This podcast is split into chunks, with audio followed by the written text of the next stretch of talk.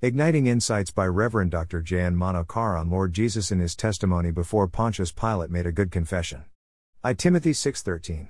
Many observers of the conversation between Pilate and Lord Jesus conclude, Pilate was standing trial before the Lord. The whole conversation has not been recorded, John gives the essence only.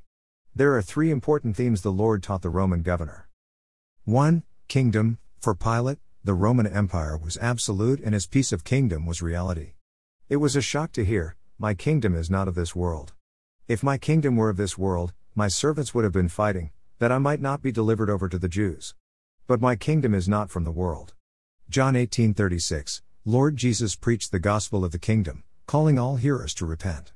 Mark 1:14 15 Did Pilate understand the eternal reality of God's kingdom?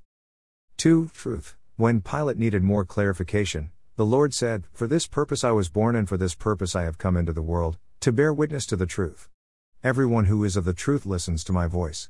John 183:37 Lord Jesus explained the purpose of incarnation, to bear witness to the truth. Indeed he is the truth. John 14:6 The kingdom of God is based on truth and not on brutal military power.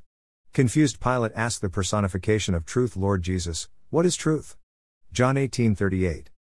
3. Power When the Jewish leaders accused Lord Jesus of blasphemy as he claimed himself as son of God, Pilate was perturbed. Where are you from? Do you not know that I have authority to release you and authority to crucify you?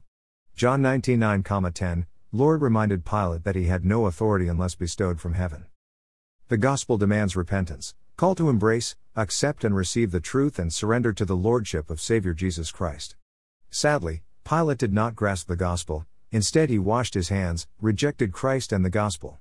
In fact, he committed spiritual suicide as he gave death sentence to Lord. Do I understand kingdom, truth and power?